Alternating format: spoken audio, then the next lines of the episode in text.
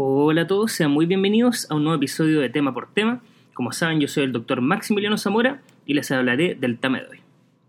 Y primero, antes que comenzar con el tema muy entretenido de hoy, que ya como pueden ver en el título, este capítulo es eh, síndrome, síndrome de aspiración durante anestesia general, es un capítulo más bien corto, les voy a hablar los highlights más importantes sobre este tema. Primero, de todas maneras, me tengo que disculpar, como saben, he estado bien, bien... Em, un poco flojo con la subida de estos podcasts, pero la verdad es que eso tiene una razón, y es porque durante los últimos meses había estado tratando de em, de, aumentar la llegada de estos podcasts, estaba postulando un par de fondos concursables, etcétera, con el fin de eh, mejorar la página web, con el fin de, redistribuir un poco la forma en que estaba subiendo podcasts, porque como todos eh, los que escuchan saben, mi idea siempre eh, ha sido que ojalá esta plataforma virtual que yo estoy teniendo hasta el minuto pueda llegar a ser más grande. Mi idea es poder ir ampliando que no hayan podcasts solamente, sino que después haya espacio para otro tipo de preguntas, para subir más elementos eh, que puedan eh, finalmente complementar a todo esto de los podcasts. Entonces estaba trabajando en, en algunas opciones y estaba sopesando algunas nuevas opciones para plataformas y la verdad es que eso no está listo todavía. Eh, em, pero, sin embargo, eso me había estado un poco atareado y por eso no había querido, la verdad, subir, seguir subiendo podcasts a la plataforma actual que tengo, porque eventualmente estos podrían haber migrado a una nueva plataforma. Les cuento por ahora que por ahora esto no va a ser así. Eh, voy a seguir subiendo los podcasts a la misma página, es decir, a la página de la división de anestesiología. Van a estar los mismos links al Facebook, a mi Twitter, como ustedes saben, pero sí se agrega una nueva herramienta que me parece que es bastante, bastante importante que desde el día de hoy, y ya pueden seguir, ya muchos lo han visto, desde el día de hoy tenemos Instagram, que es, bueno, los que todos los que tienen Instagram saben, eh, empieza con arroba, y es arroba anestesiología UC ese es el Instagram de la división de anestesiología UC, que em, por el momento yo lo estoy yo lo estoy ocupando y ahí de todas maneras yo voy a ir compartiendo toda la información que tenga que ver con los podcasts, van a haber links eh, para que ustedes puedan llegar a los podcasts con más eh, facilidad.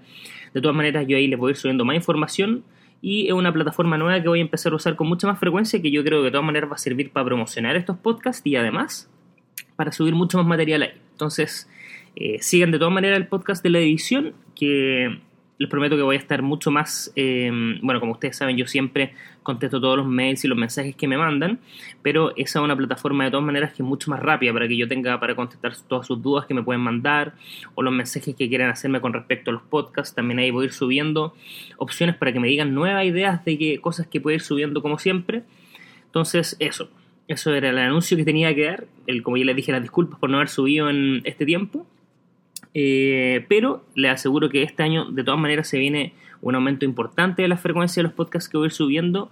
Hoy día voy a subir este, dentro de poco tendremos otro y la frecuencia va a ir aumentando eh, como van a ir viendo. Entonces sigan el Instagram de la División de Anestesiología para más información con respecto a eso. Y bueno, habiendo dicho eso, vamos con el tema de hoy. Que como ya saben y pudieron, como les dije, ver en el título de este podcast, vamos a hablar hoy día de la aspiración. La verdad es que este es un tema extremadamente importante para nosotros los anestesiólogos. De hecho, muy probablemente muchos de ustedes lo piensan día a día, hacen muchas maniobras para disminuir este riesgo de aspiración, ¿no es cierto? Entre eso, todos conocemos eh, el uso de algunos medicamentos que vamos a hablar hoy día, la secuencia de intubación rápida, ¿no es cierto? Pero a pesar de que, y por qué es un tema tan importante y que mm, quiero aprovechar de agradecer eh, de inmediato a la doctora Antonia Cárdenas que me dio la idea para, para repasar específicamente este tema, ¿Por qué me parece a mí y a ella un tema tan importante para repasar? Que es porque si bien nosotros hacemos diariamente muchas cosas para disminuir este síndrome aspirativo, la verdad es que durante la residencia, durante las becas que hayamos hecho todos, muy rara vez la verdad estudiamos específicamente este tema. La incidencia, los factores de riesgo, las cosas, la evidencia real que existe con respecto a este tema, muy pocas veces lo estudiamos. Y por eso nos pareció a nosotros muy importante estudiarlo de forma un poquitito más detallada el día de hoy. Y por eso, como les dije, es el tema que hemos elegido para presentarle el día de hoy. Y bueno, como ya de costumbre, vamos a comenzar con una pregunta con respecto al tema. La verdad, le adelanto, la pregunta es bastante fácil, solamente para ir eh, un poco calentando motores con respecto al tema de hoy. La pregunta dice así, ¿cuál de los siguientes es factor de riesgo para eh, la aspiración durante la anestesia general? A. Cirugía de emergencia. B. Obstrucción intestinal. C. Inadecuados tiempos de ayuno D. Uso de medicamentos como los opioides. E. Todas las anteriores. Tómense un minuto para pensar. Y como ya se pudieron dar cuenta, ya les dije era bastante fácil. Em, la respuesta es todas las anteriores. Todos estos eh, distintos factores de riesgo los vamos a hablar un poco más en profundidad en el episodio de hoy para que se vayan preparando. Entonces, también como es de costumbre, vamos a eh, comentarles, les voy a comentar cuáles son los principales temas que vamos a hablar hoy día. Hoy día les voy a dar un repaso general con respecto a qué es el síndrome aspirativo, su incidencia y su importancia en la anestesia. Les voy a hablar un poco del NAP4. Eh, vamos a hablar de, como les dije, algunas definiciones. Nos vamos a tomar un tiempo también para hablar de los factores de riesgo de aspiración durante anestesia general vamos a hablar sobre las estrategias de reducción de este riesgo durante eh, la anestesia general y finalmente vamos a hablar un poco eh, más en general con respecto al manejo de la aspiración. Recuerden, recordar cuáles son los conocimientos previos que, que tienen con respecto al tema. Esta es una estrategia probada para lograr cementar de mejor manera el conocimiento. Bueno, y con esa gran introducción vamos a partir ahora sí hablando del tema de hoy. Primero les quiero mencionar que esta complicación que se llama aspiración pulmonar, general, la verdad es que la incidencia es bien discutida y depende de los trabajos que ustedes, en los que ustedes lo revisen, probablemente va a ir variando mucho, pero yo le diría que el número que más se tienen que acordar es que en general uno habla que ocurre entre 1 en 1000 a 1 en 10.000 anestesias, es decir, en, el total de las anestesias generales de 1 en 1000 a 1 en 10.000, dependiendo claramente de los factores de riesgo de cada individuo, podría haber un evento de aspiración pulmonar. Bueno, con respecto a lo anterior, ahora les voy a hablar un poco em, con respecto al NAP4. Para que sepan, el NAP4 es un gran estudio que se hizo en Gran Bretaña, donde durante un año, entre, los años, entre septiembre del 2008 y agosto, y agosto del 2009, se capturaron en detalle las mayores complicaciones relacionadas al manejo de la vía aérea en el Reino Unido. Este estudio dio un par de datos bastante interesantes que acá les voy a hacer un pequeño resumen. El primero bastante importante y bueno de, destacar es que aproximadamente el 50% de las muertes relacionadas a vía aérea en relación a la anestesia eran consecuencia justamente de la aspiración. Eso nos deja, la verdad que es bastante impresionante este número porque, eh, y de manera muy importante, sobrepasa mucho a la mortalidad a este gran escenario temido que tenemos nosotros, que es el, en relación a que, que, no se puede intubar, no se puede ventilar, que sería mucho, mucho menos frecuente la mortalidad con respecto a esto que con respecto a la aspiración, siendo este mucho más importante.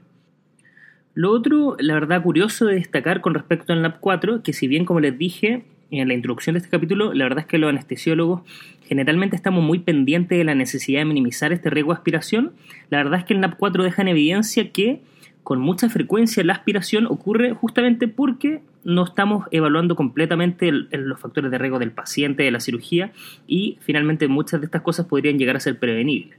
Y esto es un poco de las cosas de las que les voy a hablar hoy día, eh, fundamentalmente eh, haciendo énfasis en los factores de riesgo del paciente y en qué paciente nos tenemos que fijar bien bien en que esta podría ser una complicación bien importante. Bueno, entonces ahora vamos con la definición. Primero cuando hablamos de la definición de aspiración pulmonar en anestesia general, esta se define eh, como la inhalación de contenido gástrico u orofaringio dentro de la laringe o el tracto respiratorio. Y bueno, eh, Mendelssohn es el que describió finalmente las consecuencias clínicas de esta aspiración, lo que finalmente con el tiempo se le llamó el síndrome de Mendelssohn, este síndrome aspirativo durante la anestesia general. La aspiración puede producir hipoxia por una obstrucción física, pero también eh, por este, esta aspiración de contenidos eh, ácidos gástricos. esto puede determinar una neumonitis química, es lo que determina este síndrome progresivo donde hay disnea, hipoxia, eh, obstrucción bronquial y a nivel radiográfico, la radiografía de tórax puede haber colapso eh, de las zonas pulmonares o incluso consolidación, áreas como de condensación. Todo esto determina un aumento importante de la morbilidad en el perioperatorio, por eso es tan importante em, en el fondo eh, evaluar los factores de riesgo con respecto a esta y disminuir su incidencia, ¿no es cierto? Y también mortalidad en casos, en casos más relevantes. Por eso es que vamos a hablar de todo lo que vamos a hablar el día de hoy. En el NAP4 se identifica que hay una mortalidad asociada a aspiración fatal de 1 en 350.000 anestesia. La verdad es que esto puede parecer un número bastante bajo, es bastante bajo. y la verdad es que es mucho más eh, bajo que estos números históricos estimados que se estimaban entre 1 en 50.000, 1 en 250.000. A pesar de lo anterior, y esto es porque la verdad es que ha disminuido el riesgo de la anestesia eh, en general, ¿no es cierto? Igual, como ya les mencioné, sigue siendo la primera causa y más significativa de mortalidad relacionada al manejo de la vía aérea. Entonces, el 50% ya les dije. Entonces, de todas maneras, una cosa que sigue, a pesar de que estos números parezca como que no es tan importante, la verdad es que dentro de todas las cosas de vía aérea que nos puede pasar, es lejos, lejos la más importante y la más mortal. También se sabe que eh, la incidencia de la aspiración durante la anestesia general siempre es significativamente mayor mientras sea mayor el asa del paciente y también durante la cirugía de emergencia, que era una de las cosas que estaba en la pregunta inicial del día de hoy. Bueno, y ahora vamos a hablar eh, un poco más de detalle con respecto a esto último, son los factores de riesgo eh, relacionados a la aspiración pulmonar durante la anestesia general. Y para eso primero hay que entender que la verdad es que hay algunos mecanismos fisiológicos normales que previenen toda esta aspiración del contenido gástrico. Estas son la unión gastroesofágica, el esfínter esofágico superior y finalmente, y de manera muy importante, todos los reflejos protectivos laringios de vía aérea finalmente. Eh, estos son los mecanismos más importantes y es importante saber que todos estos son atenuados por todas eh, las drogas anestésicas que nosotros usamos eh, bueno, para inducir y mantener la anestesia general. Y todo eso es lo que determina que muchas drogas, por ejemplo, como los opioides o em, los opioides, si bien es por otro mecanismo que finalmente reduce el vaciamiento gástrico, pero otras drogas, por ejemplo, como los inductores endovenosos que disminuyen estos reflejos de vía aérea, pueden determinar un aumento en el, en el riesgo de aspiración y finalmente lo que gatilla estos episodios de aspiración durante la anestesia general. Em, como le decía, la gran mayoría de, las técnicas anestésicas eh, finalmente disminuyen estos reflejos protectivos. Pero por otro lado, la, y se sabe también que la, la, inadecuada profundidad durante la anestesia general o, por ejemplo, una respuesta eh, inesperada al estímulo quirúrgico podría evocar también respuestas del tracto gastrointestinal, por ejemplo, la tos o un poco de el tragar durante la anestesia, y eso también podría llegar a aumentar la presión intragástrica y eso podría finalmente em, vencer eh, la presión sobre el esfínter esofágico inferior, lo que podría también determinar reflujo. Entonces, por un lado sabemos que la anestesia general y los inductores endovenosos determinan la disminución de los reflejos, pero también la baja profundidad anestésica podría también aumentar la, por otro lado, la, eh, posibilidad de regurgitación. En, este setting, en el último que les mencioné, em, esta regurgitación por, em, por la evocación de estas respuestas gastrointestinales, la verdad es que es mucho más común eh, esta regurgitación pasiva que los episodios de vómito activo. Es decir, muchas veces nosotros no vamos a ver este vómito clásico relacionado con la aspiración, sino que puede ser regurgitación que nosotros no lleguemos a ver y que pueda pasar desapercibida y que sí pueda tener repercusión clínica. Finalmente, una vía aérea no protegida, es decir, un paciente que no está intubado, eh, y esto asociado a una profundidad anestésica eh, regular o que es insuficiente, y esto también asociado a algunos de los factores de riesgo para la aspiración que vamos a mencionar a continuación, son los que determinan este aumento del riesgo de estos episodios de aspiración. Como le había mencionado previamente en el Lab 4, la verdad es que pone énfasis en esto que muy probablemente muchas de las veces en que nos encontramos en casos de aspiración, esto está relacionado al al poco juicio que nosotros tenemos al evaluar a nuestros pacientes y finalmente eh, poco, eh, poca conciencia de cuáles serían los factores de riesgo que, cada, que tiene cada uno de los pacientes que se someten a este tipo de cirugía. Cuando hablamos de los factores de riesgo que predisponen a la aspiración, general una buena forma eh, de clasificarlos es los cuales son los factores de riesgo que son asociados al paciente, los factores de riesgo que son asociados a la cirugía o a la operación, los factores de riesgo anestésicos o finalmente los factores de riesgo relacionados al tipo de dispositivo que vamos a utilizar en la cirugía. Bueno, y para comenzar hablando de estos factores de riesgo, voy a empezar hablando de los factores relacionados al paciente.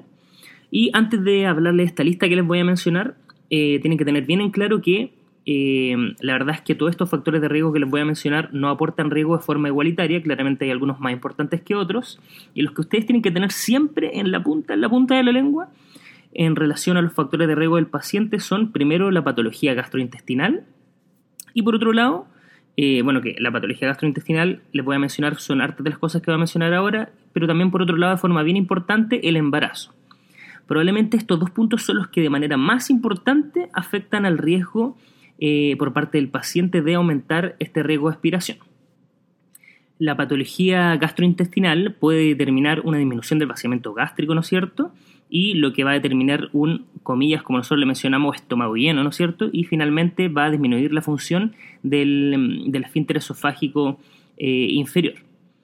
Eh, por otro lado, estos efectos eh, son aumentados cuando hay una cirugía de emergencia y sobre todo si es que se usa también la posición de litotomía, que también sabemos que puede aumentar el riesgo de aspiración. Por otro lado, en el embarazo, el útero gravídico finalmente provoca un desplazamiento del estómago, alterando el ángulo entre el esófago y el estómago. Esto va a determinar un aumento de la aspiración y esto claramente también es exacerbado cuando la madre es obesa, cuando tiene embarazos múltiples, por ejemplo, o en la presencia del polihidroamnio. Todas estas son cosas que van a determinar un, mayor riesgo de aspiración eh, aún mayor del que ya tiene cualquier mujer embarazada, que nosotros sabemos siempre que las consideramos como estómago lleno. Eh, el aumento de la concentración de progesterona también reduce eh, la barrera, porque la barrera natural que nosotros hablábamos previamente, dado que provoca una relajación eh, del esfínter esofágico inferior, que sabemos que es bien importante y eso también aumenta el riesgo de aspiración. Y por otro lado, la embarazada se sabe también que tiene una disminución de la concentración de este péptido hormonal llamado la motilina, que finalmente hace una disminución del vaciamiento gástrico. Y bueno, como les estaba mencionando, los factores de riesgo relacionados primero a que es lo que estamos hablando, a los factores del paciente, primero están todos los que tienen que ver con el estómago lleno, es decir, las cirugías de emergencia, los pacientes que no tienen un ayuno adecuado, los pacientes que tienen obstrucción intestinal, como le había mencionado, todas las enfermedades que pueden o, cosas que pueden determinar un, vaciamiento gástrico que esté eh, alterado o disminuido, por ejemplo, algunas enfermedades sistémicas, por ejemplo, la diabetes mellitus o la enfermedad renal crónica pueden llegar a tener esto, el trauma reciente, el uso de opioides, como le había mencionado previamente, el aumento de la presión intracraneal, tener una cirugía previa gastrointestinal o lo que le había mencionado el embarazo. Y recuerden que nosotros siempre mencionamos, y esto incluso cuando los pacientes están eh, en el trabajo de parto. Entonces recuerden que nosotros siempre decimos que las embarazadas son estómago lleno desde las 12 semanas, ¿verdad? Donde se empiezan a producir todas estas alteraciones fisiológicas de las cuales le hablé, hasta incluso 24 horas postparto. Recuerden eso siempre estómago lleno. Y por ende hay que tratarlas como tal. Otros factores del paciente son eh, los que determinan una incompetencia del esfínter esofágico inferior. Por eso que le había mencionado esto previamente para que entendieran este punto. En este punto, algunas cosas que pueden determinar esta incompetencia del esfínter esofágico inferior son, por ejemplo, una hernia yatal, un paciente que tenga regurgitación recurrente, que tenga dispepsia, que tenga una cirugía gastrointestinal alta previa, o también el embarazo también está dentro de esta categoría los pacientes que tengan enfermedades esofágicas, por ejemplo, em, alguna cirugía esofágica o que tengan eh, obesidad mórbida. Dentro de los factores quirúrgicos están las cirugías de em, gastrointestinales altas. Otro punto que ya le había mencionado es la posición de litotomía, ¿no es cierto? O en general cuando la cabeza está hacia abajo. Es por eso que estos pacientes, cuando nosotros estamos haciendo una secuencia rápida o queremos evitar el riesgo de aspiración, nosotros lo ponemos cabeza arriba, ¿no es cierto?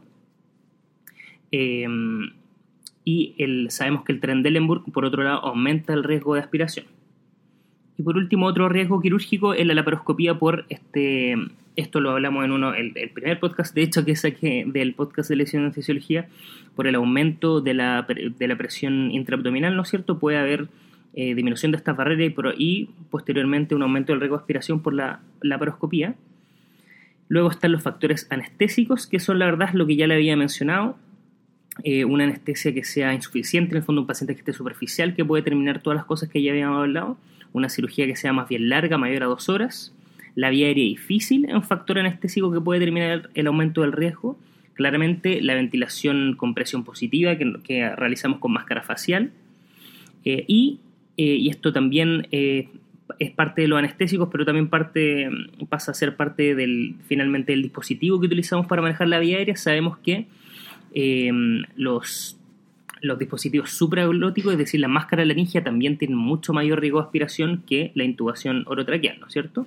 Y específicamente cuando hablamos de dispositivos supraglóticos, sabemos, y esto ya lo hablamos en el capítulo de vía aérea, que los de primera generación, las máscaras laringias, son las que tendrían mayor riesgo. las máscaras laringeas que han salido posteriormente, eh, por ejemplo la máscara laringea Supreme, se puede, puede, uno puede determinar incluso una mayor eh, presión inspiratoria y es mucho menor el riesgo de aspiración, al menos en lo que se ha comprobado en varios estudios. Y bueno, ahora vamos a seguir con la siguiente parte del podcast, que son las estrategias que sirven para reducir el riesgo esta, de esta aspiración del contenido gástrico.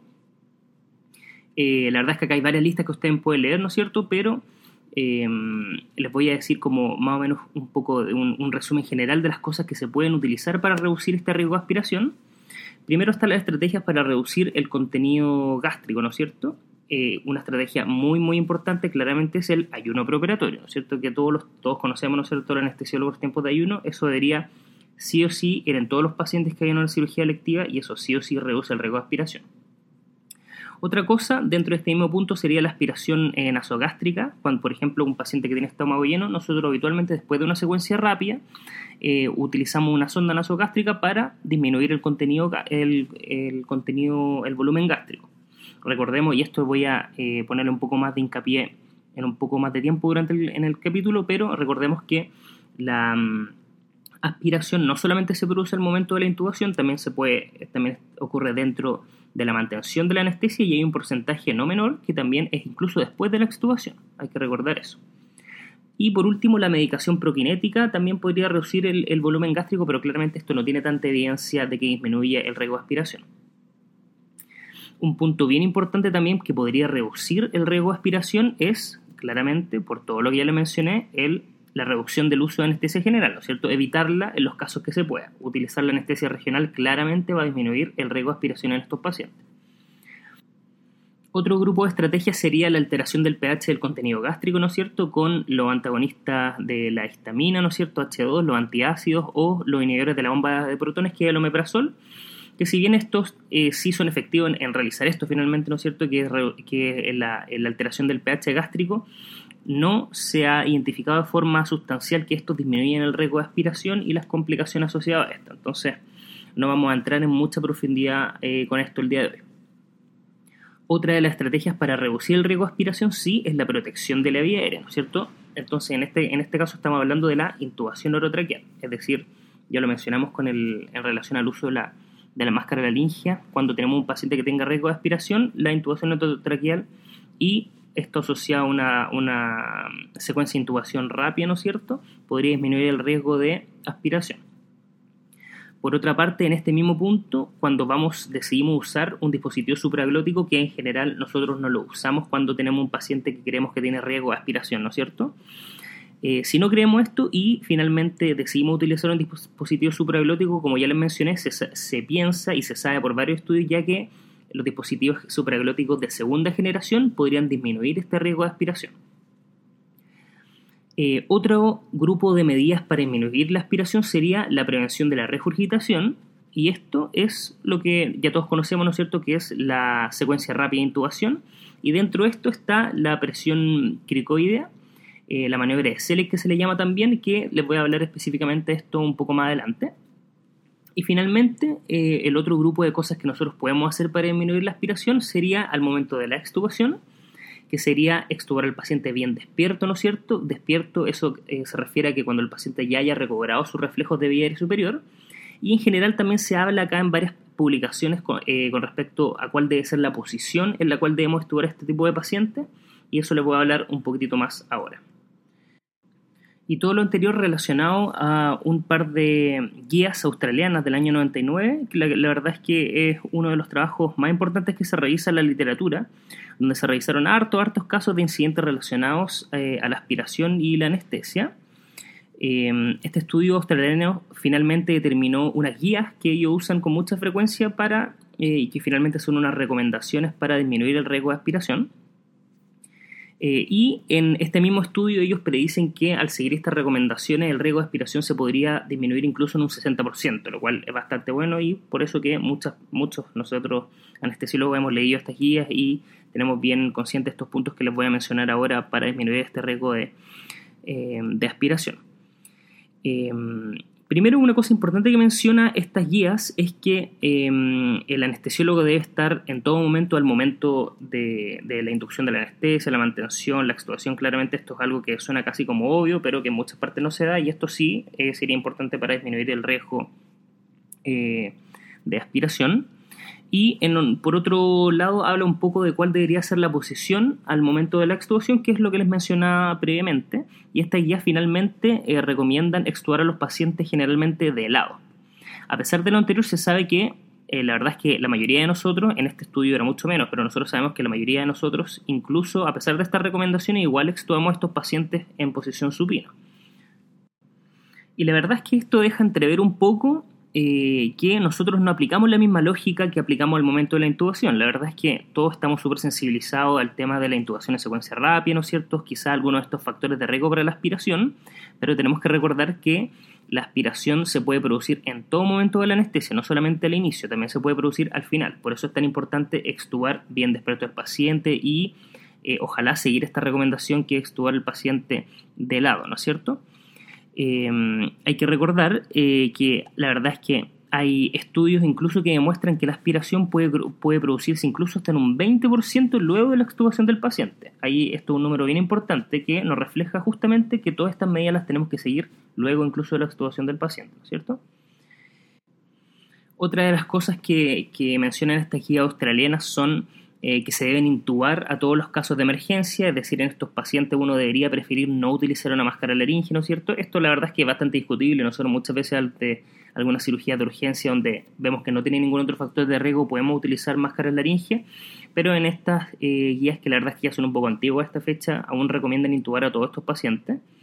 También en estas guías se, en general se recomienda cuando se van a utilizar relajo neuromuscular, utilizar la presión cricoidea, es decir, la maniobra de Selig, siempre y cuando, y esto es bien importante, no imposibilite o no, sea, no aumente mucho el riesgo de una intubación difícil, que eso sabemos que también aumenta el riesgo de aspiración.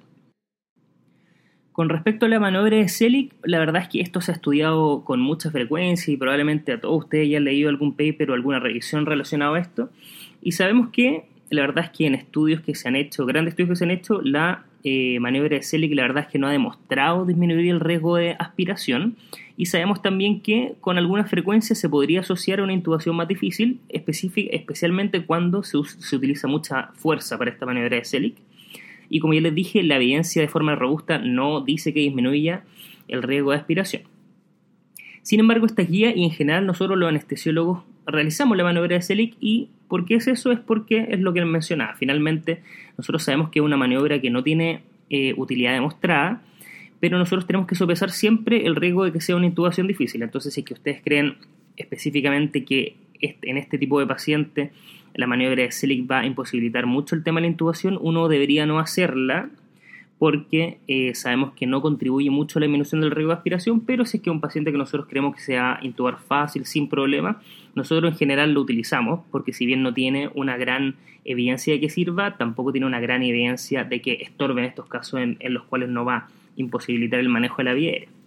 Siempre hay que recordar entonces que lo más importante y como se los dice, se nos ha dicho a todos, ¿no es cierto? Cuando estamos en nuestro periodo de formación, lo más importante siempre es la oxigenación, ¿no es cierto? Si la maniobra de Selig finalmente va a imposibilitar una oxigenación o una intubación adecuada, claramente no hay que realizarla, pero si nosotros creemos que esto no va a estar en duda, hay que hacerla. La verdad es que generalmente no trae muchos problemas y podría servir en algunos casos eh, seleccionados, aunque sabemos que la evidencia de forma conjunta no la avala como algo que lo disminuye de forma significativa.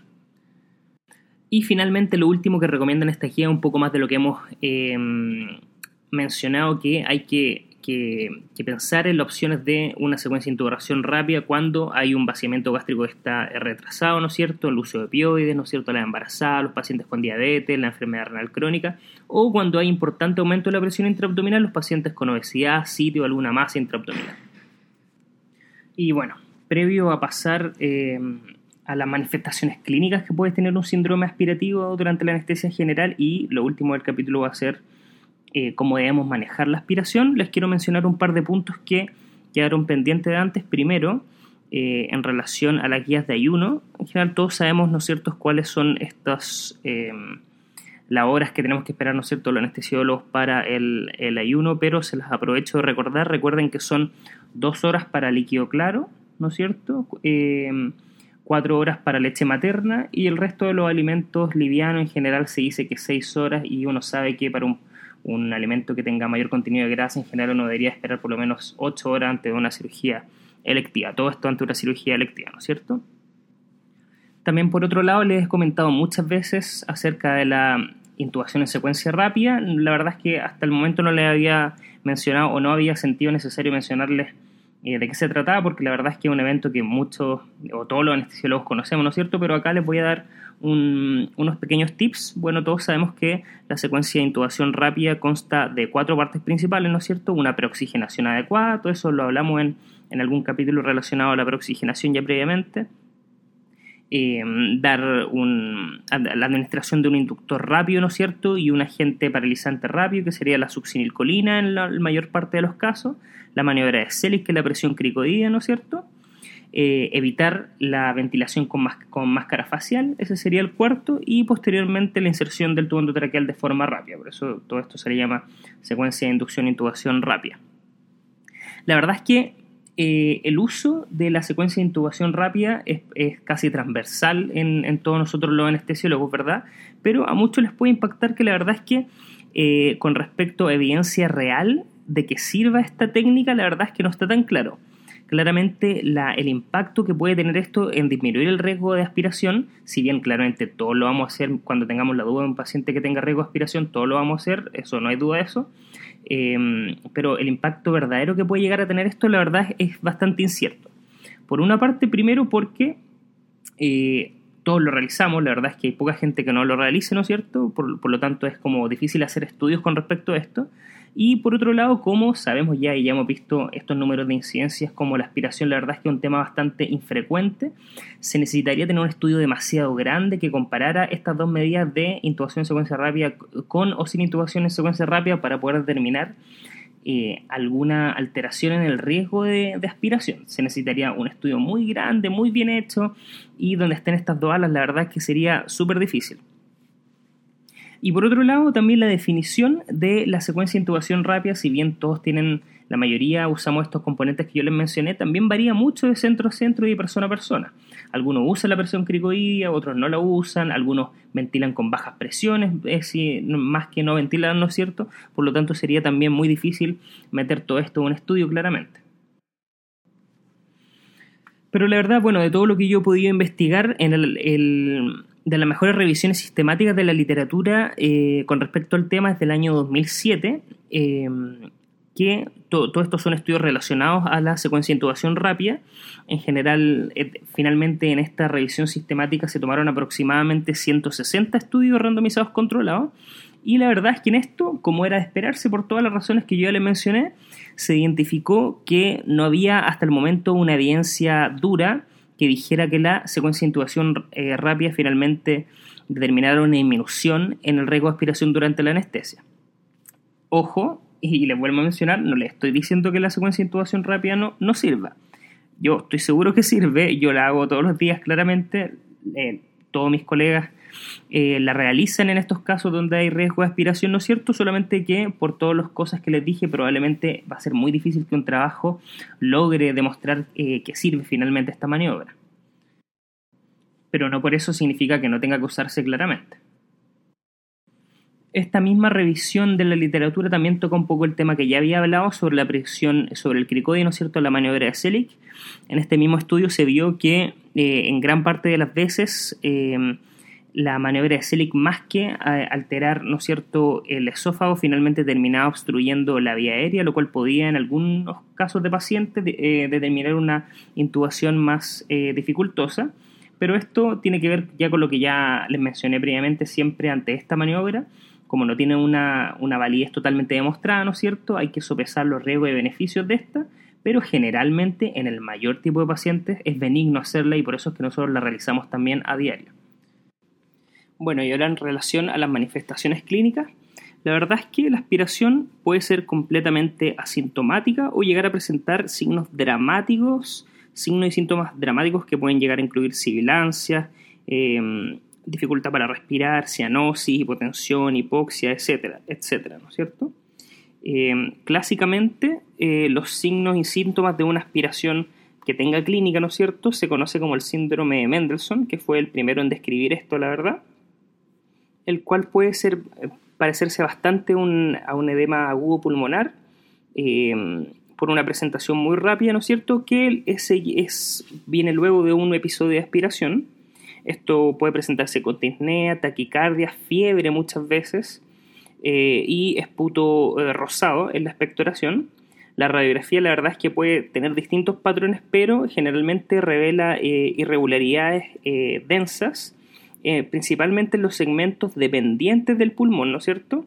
Primariamente y generalmente en el lado derecho, que, el cual presenta un mayor riesgo de aspiración debido a que tiene un diámetro más largo y su forma más vertical en la orientación del bronquio fuente derecho, ¿no es cierto? todo este síndrome aspirativo finalmente puede llevar a una variedad muy, muy amplia de, condiciones clínicas, entre las cuales se destacan la más típica que es la neumonitis química, puede incluso esto evolucionar a una neumonía bacteriana o incluso a un, em, un síndrome de distrés respiratorio agudo del adulto. Incluso los casos más graves pueden llegar a requerir ventilación mecánica por periodos prolongados y esto puede determinar una morbilidad bien bien importante en el perioperatorio. Bueno, y finalmente vamos a la última parte de este podcast, que ya me estoy pasando un poco en el tiempo que quería en un principio, estamos, es un poco largo, pero es bien importante que sepan esta última parte que es relacionada al manejo de la aspiración, y esto muchas veces se nos pregunta en algunos exámenes o pruebas, y es bien importante que la tengan clara, porque la verdad es que hay muchos mitos con respecto a qué se debe hacer, qué no se debe hacer, y es bien importante tenerlos claros, porque muchas veces nosotros somos los únicos que vamos a saber de este tema y eh, tenemos que saber eh, manejarla, al menos en el tema, en el momento agudo, ¿no es cierto? Bueno, lo primero que les quiero mencionar es que el manejo, aunque mm, suena un poco repetitivo como muchas cosas, ¿no es cierto?, que vemos en la anestesia, el manejo principal es el soporte, ¿no es cierto? Generalmente estos pacientes pueden presentarse con aumentos de requerimiento de oxígeno, en esos casos oxígeno, ¿no es cierto?, ya sea en bigotera o en, máscara, en mascarilla. Si tienen alteraciones de la ventilación, soportar eso, ¿no es cierto?, con máscara facial, etcétera y lo más importante en este tipo de pacientes donde hay una aspiración presenciada o no presenciada es la observación finalmente, observarlo al paciente, la recuperación o posteriormente en el lugar eh, a donde vaya a ser derivado, pero principalmente las primeras horas, 4 o 6 horas, son las más críticas en donde se pueden desarrollar los síntomas y las complicaciones más importantes. Por lo tanto, eso se debería dar una recuperación con un anestesiólogo, ¿no es cierto? O en, eh, en una unidad de cuidados intensivos, si es que es posible, ¿no es cierto? Em, por otro lado, eh, entonces, bueno, recuerden siempre, eh, si les preguntan, el manejo específico de la, perdón, no específico, el manejo general de la aspiración es eh, la observación y el soporte, ¿no es cierto?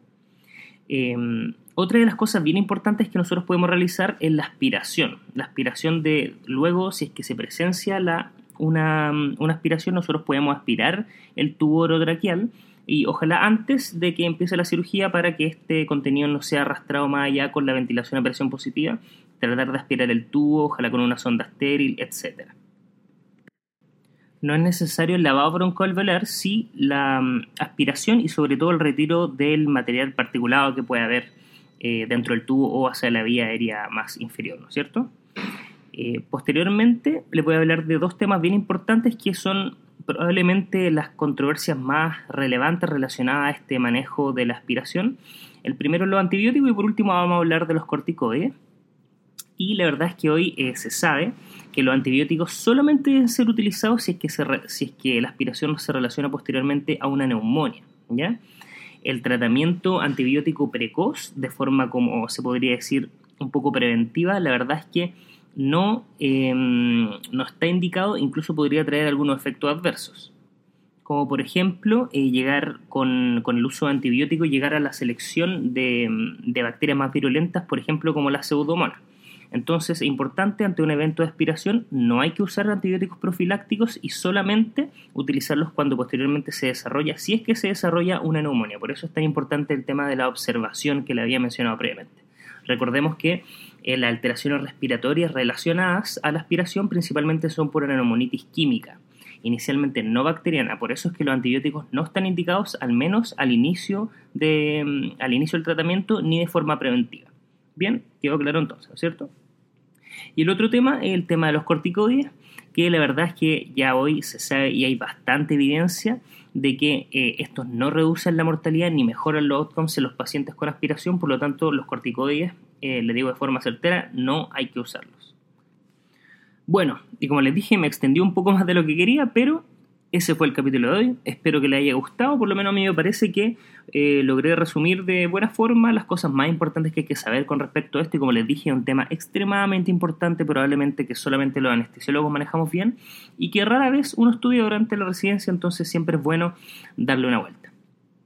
Bueno, eh, como siempre, muchas gracias por escucharme. Como saben, eh, pueden escribirme ahora en las múltiples redes sociales que es del podcast de la División de Anestesiología. Recuerden que tenemos Facebook, está el Twitter, mi Twitter relacionado a al podcast o también está el, Twitter de la división. Recuerden por favor descargar el contenido en iTunes o en Podbean en la, en la plataforma que sea de su preferencia.